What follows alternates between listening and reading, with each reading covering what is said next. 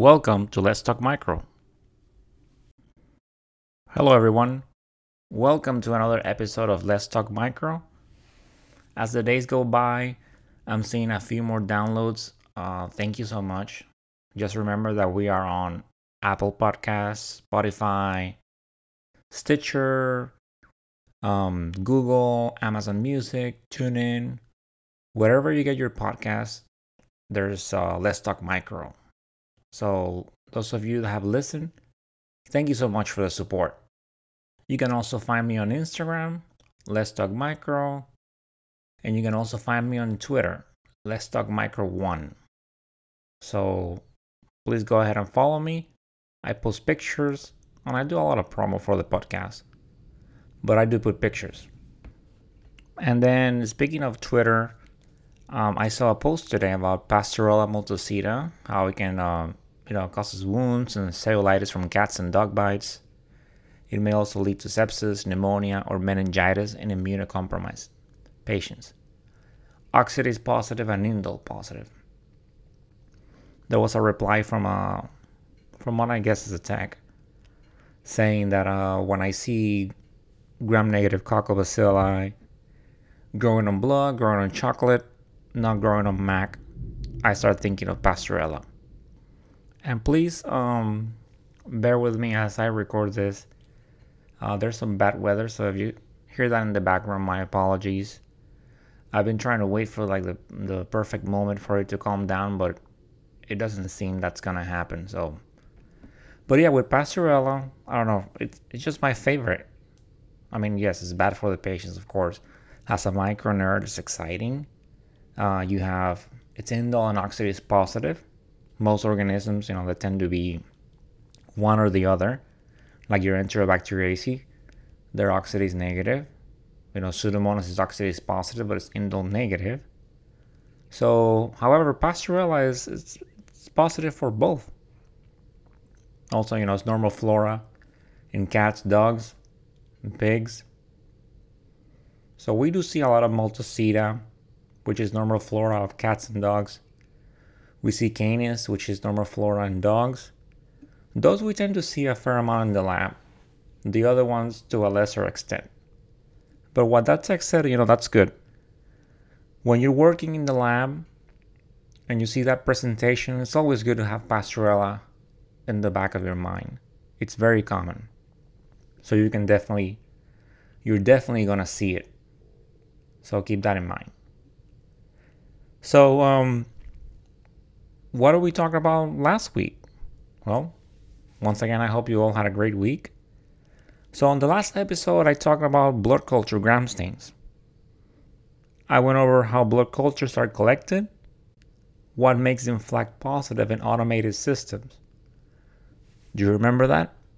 So, basically, CO2 is produced by bacteria that causes a change in the pH, which it can be detected by, you know, like a colorimetric method, method or a fluorescent method. And then I also went over how long we incubate the bottles for. If you have bacteria, for bacteria is five days, what I mean is the length. If at five days is negative, at that point in time, you can go ahead and result it as no growth in five days. If you have fungi, it's 28 days. If you have mycobacterium, it's 42 days. And I also went over regular gram stains versus blood culture gram stains. What are the differences? Well, for once, we don't report the cellular elements. When you have a gram stain, you talk about your PMNs, your neutrophils, and you do see them in your blood cultures, and you use them as an indicator of your stain, but you do not report them.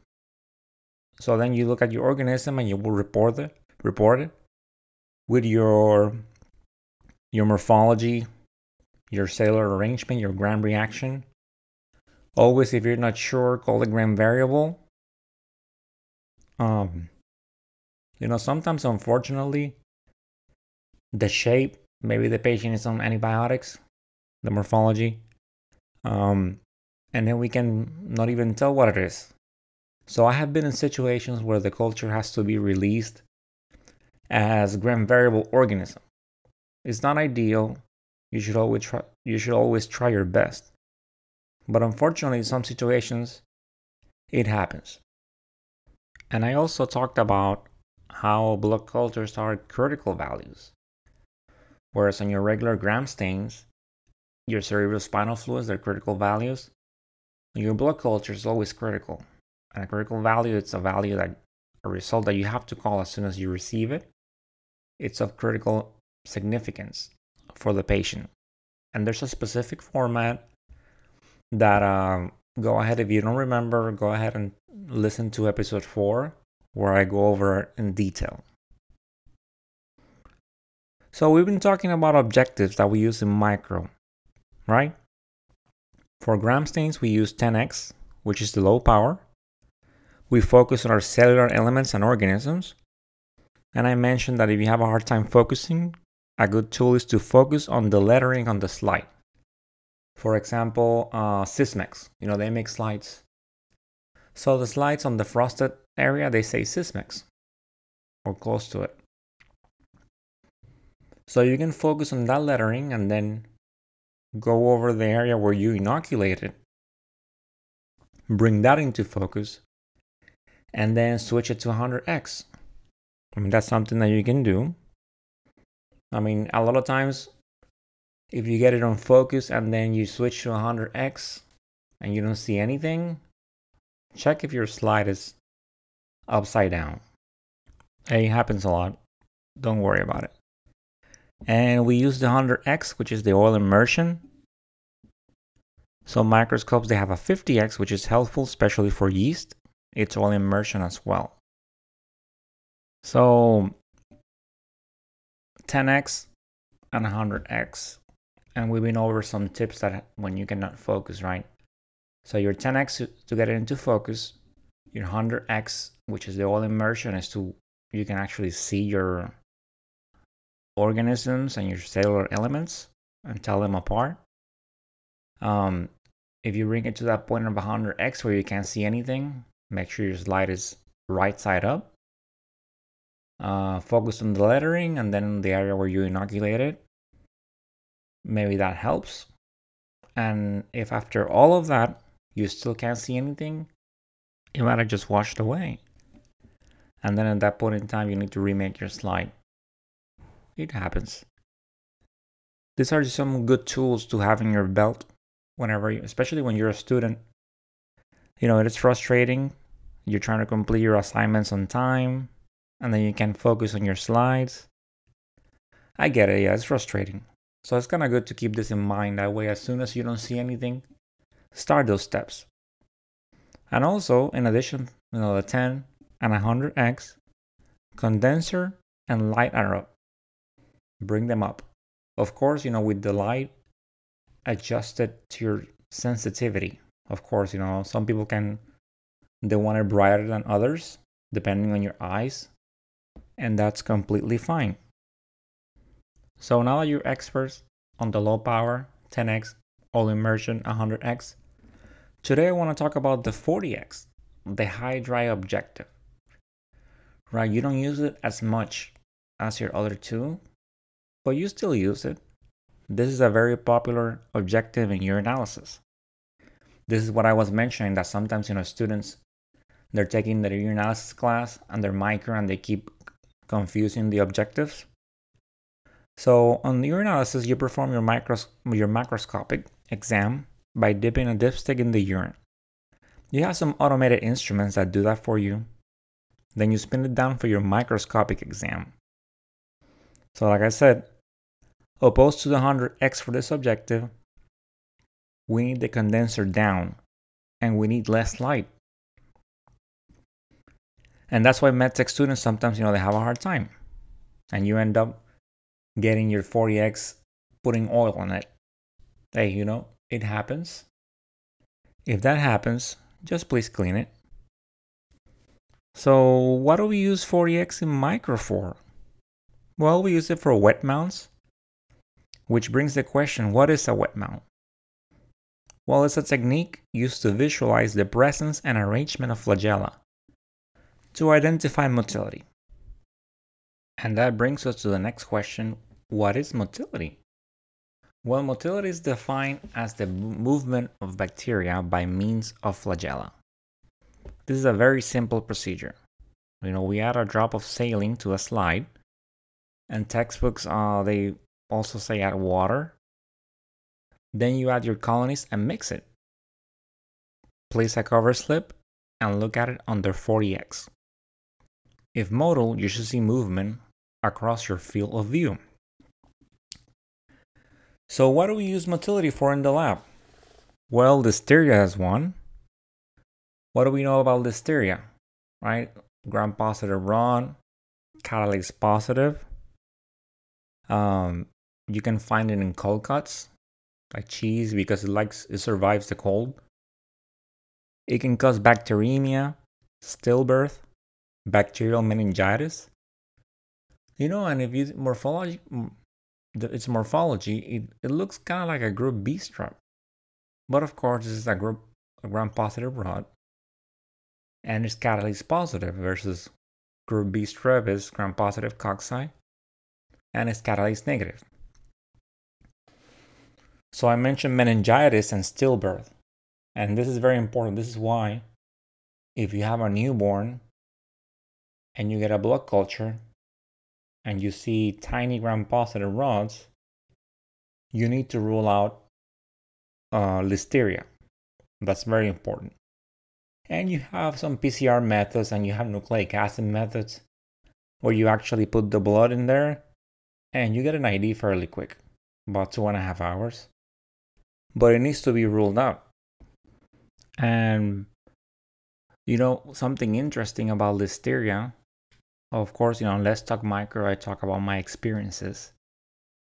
Um, a few years ago, I start I, start, I started seeing some gram-positive rods in adults.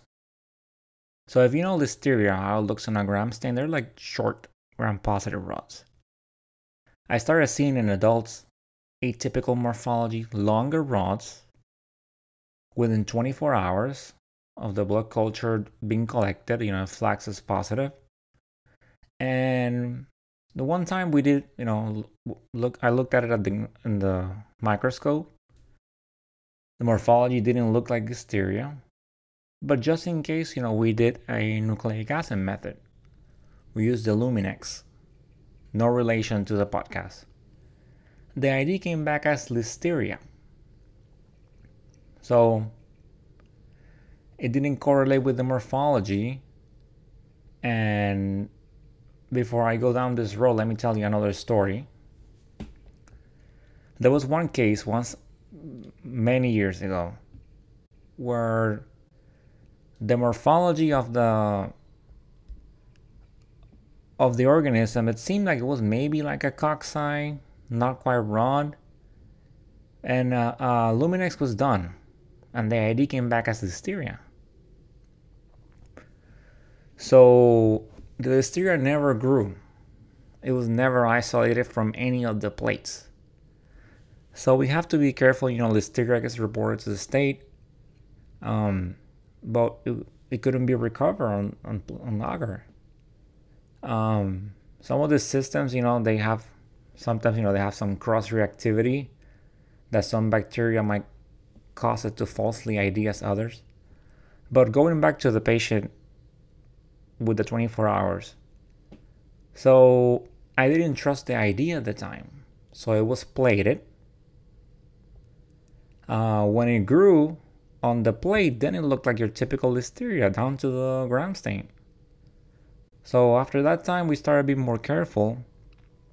And then it was decided that if you get gram positive rods at 24 hours, you should do an ID on it just to rule out listeria yeah, so that was an interesting story. So this organism, you know, exhibits an what it's called an end-to-end or tumbling umbrella pattern. So you can see this using the the wet mount. There's also an agar, motility agar, where you can actually, you know, you stab the agar, and then you stay with you stay with that same line that you stab it, and you should see the growth, and it does look like an umbrella when it works when it works well, of course. So, what about bacillus and motility? So, what do we know about bacillus? Well, you have some bacillus species that are skin flora. They're non-pathogenic. You have Bacillus cereus, which is the one that causes the the food poisoning, the fried rice poisoning.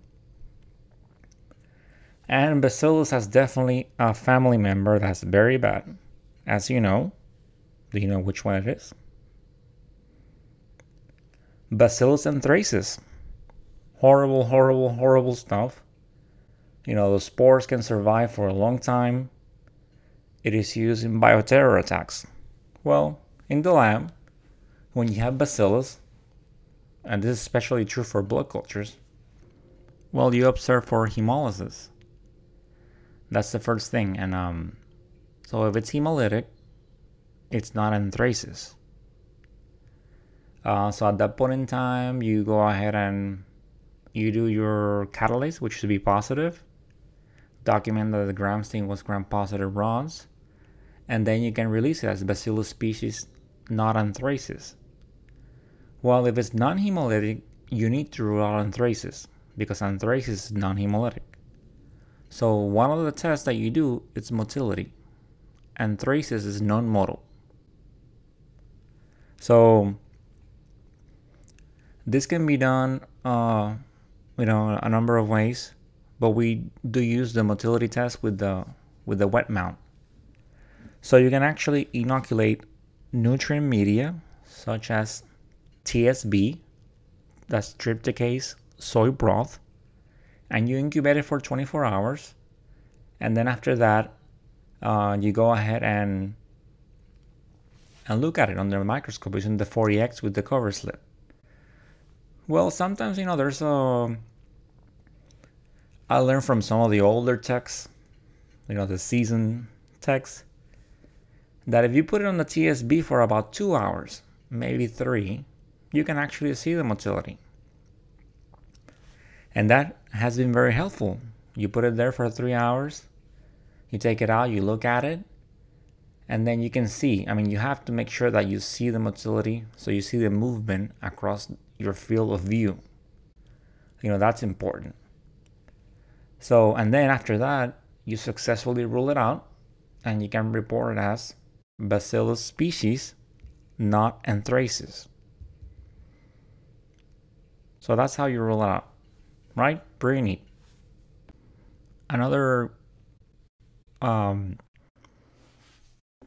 way that the the the wet mount is helpful in the lab it's when you are trying to well when you have white colonies and i mentioned this before but i will mention it again do not assume that because white colonies that know they're not growing on mac that it's a coag negative staph that is gram positive cocci uh, that will take you down a wrong path sometimes you know uh, if you set up a gram positive card with like a gram positive rod thinking that it was a, a GPC, it will give you an ID, which is Kocuria kristinae, and this is for the Vitek, no affiliation to the podcast. So, you know, a quick tool is doing a gram stain if you want to rule out yeast.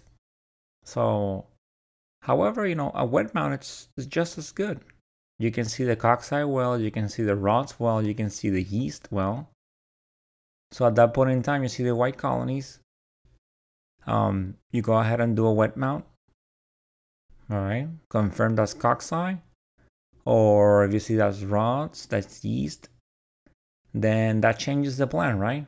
You know, if it's yeast, you have to go ahead and, depending on the place, some places can can based on the morphology release it as like yeast, not Candida albicans. I mean nowadays with the MALDI-TOF, you can do a quick ID. But the thing is like you cannot assume that it's a gram positive cocci. Depending on the source, all of these, you know, they have different implications, right? A yeast is pathogenic. You can have a gram positive rod like in the urine, which is normal genital flora. Uh, but then, you know, CNS can be pathogenic in the urine, depending if it's pure, depending if you have staph saprophyticus.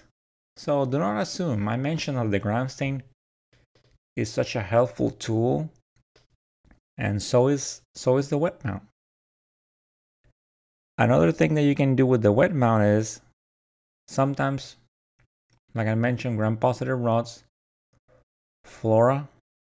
So if you have white colonies during the urine bench, you know, you do a quick wet, wet mount.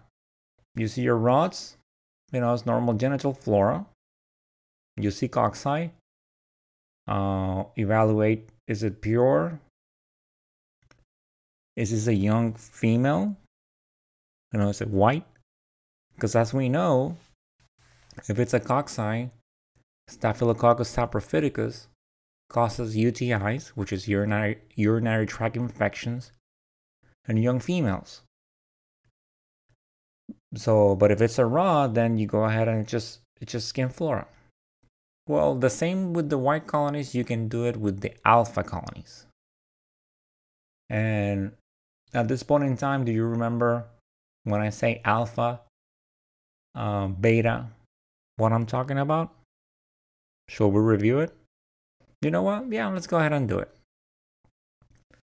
So, what is hemolysis? Right? Hemolysis is lysis of red blood cells in the agar. So, you have three types alpha, which is partial hemolysis, giving the media like a greenish color. You have beta, which is complete lysis. It's clear see through. And this is one true for like strep pyogenes. Uh, sometimes your strep C. With your streptococcus B or your agalactiae, um, sometimes you know you can be kind of weak. Um, yeah, not as strong as group A. And don't worry, when I'm talking about group A, group B, there's definitely gonna be an episode where I talk about that. What you know, what's the A and what's the B? You know, Staph aureus, beautiful hemolysis, beta. And then when you talk about gamma, it's no lysis. So there's no change. And that's why when you refer to like um Enterococcus faecalis, it has a gamma hemolysis. So there's no change. However, another species of Enterococcus, Enterococcus faecium, has alpha hemolysis. So you see the little gray colonies and you see like a green ring around them. And that's alpha hemolysis. So you have alpha colonies, and this is very helpful when you're in the urine bench right? A quick wet mount can let you know if you have long, thin rods. And what do you think about when you think when you hear long, thin rods? Right? Alpha hemolysis, what are you thinking about? Lactobacillus, normal genital flora. Uh, having that flora, you know, as part of that good flora, which you need. That way other organisms don't don't take over. I mean, we see this, especially like in the female population. You have when your normal flora starts to decrease, that's when yeast and other organisms take over. So that's why you know they recommend that to eat the yogurt and the probiotics with that good bacteria, so you can build up those healthy levels. So you have that, you have those alpha colonies. You do a quick wet mount, and then you see the long thin runs, normal flora. And this is especially true when you have an an elderly patient. Do you know why it's so important? What are you trying to make sure you don't miss when you have alpha colonies on an elderly patient? Well, Aerococcus urinae, right? Aerococcus urinae is a gram-positive cocci in clusters that can uh, causes UTIs in elderly patients. So you have alpha colonies, very typical. Very typical scenario on a 70, 80 year old patient. A lot of times, you know, it has it with another pathogen. Like it's very typical for you to have uh, E. coli and Aerococcus urinae growing in the same culture. It's very common. So then think about this. So you have an 80 year old, you have alpha colonies, you do a wet mount, and you see long thin rods. Well, then you rule out Aerococcus urinae. Um, but if you see the coccine clusters, which to be honest, sometimes to me it can be a little hard to appreciate on the wet mount. I mean, but if you work in a large facility where you have like a MALDI-TOF, we can have an ID in the same day. You can so go ahead and do that. But even if you cannot tell well if it's like I mentioned, the indirect smears, a lot of times you cannot appreciate the clusters or the chains. So in that case, if you have an elderly patient, go ahead and do an ID like a Vitek or I'm not too much up to date on the microscan. But go ahead and do that. Um, in the pre-MALDI-TOF days, you know, you saw gram-positive coccine clusters. You did a PYR. If it was negative, then you still had to rule out Aerococcus urinae. If it was positive, then at that point in time, you probably had Aerococcus viridans, which is normal flora. And then at that point in time, you didn't have to do anything else. But nowadays, with the MALDI-TOF and, you know, excuse me, you young generations out there, um, sometimes, you know, younger techs, they don't want to do biochemicals. Like, why go through all that trouble uh, if you can get an ID fairly quickly? Well, you know, I will address that in, in another episode. But for now, that's the way that Aerococcus used to be worked. So it's easier that way. You know, you save some time. You don't waste supplies. If you see those clusters on your on your wet mount, then at that point in time, you know, do your other biochemicals and then roll it out. So, so as you can see, there's it's the wet mount is useful. And I also want to address, you know, I'm, I want to circle back a little bit about when you do the wet mount and you see your yeast um, so I've been mentioning the MALDI-TOF a lot. Those of you that are familiar with the MALDI-TOF, and I will talk about it at a later episode. But basically, it's a form of, of mass spec, and and you get an ID fairly quickly. So there's there are different procedures to set up yeast versus bacteria on the MALDI-TOF.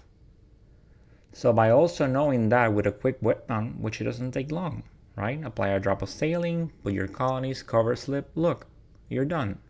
A minute at the most. So by by going through those steps, then you know in which direction to go. It makes it clear. What I don't want you to do is go ahead and without doing a gram stain and do or doing a wet mount, set up both procedures. Meaning just to kind of rule both of them on the MALDI-TOF, don't do that. That's just very wasteful. And those of you that work with the MALDI-TOF know what I'm talking about. I will address that later. But that helps you, it points you in the right direction. So, all these things I've been talking about gram stain, wet mount these are tools that you can have.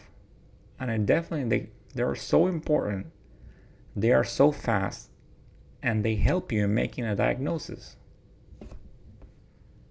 So, what did we go over today, right? So, we addressed the, the, the 40x, we talked about the 40x objective, also how important it is. Even though you use the 10x and the 100x a lot, the 40x, you know, it's, it's helpful also to get IDs to point you in the right direction so it's also an important part of your tools as a microbiologist. And then you know we talked a little bit about listeria and you know about motility and what are you looking for, different ways of doing motility. and how you need that to actually rule out bacillus anthracis. Very important. I mean, even though, and I hope, I mean, thankfully, we rarely get it in the lab, but we still need to rule it out. We need to be prepared. So, by doing that motility on a non hemolytic bacillus species, if it's motile, you rule it out.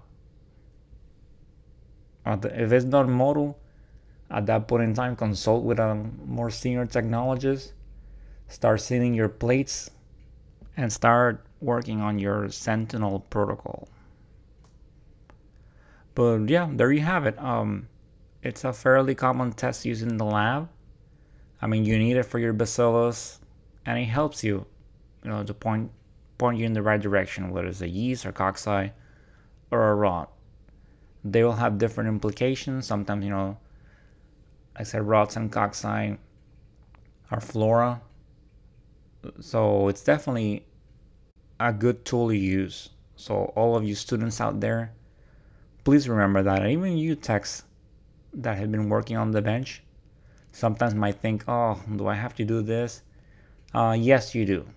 Remember, we do all we can for our patients. That's what it's all about.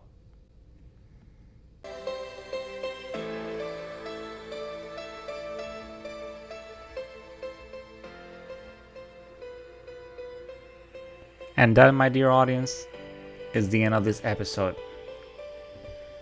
Once again, I hope you enjoyed listening to me talking about the 40x objective.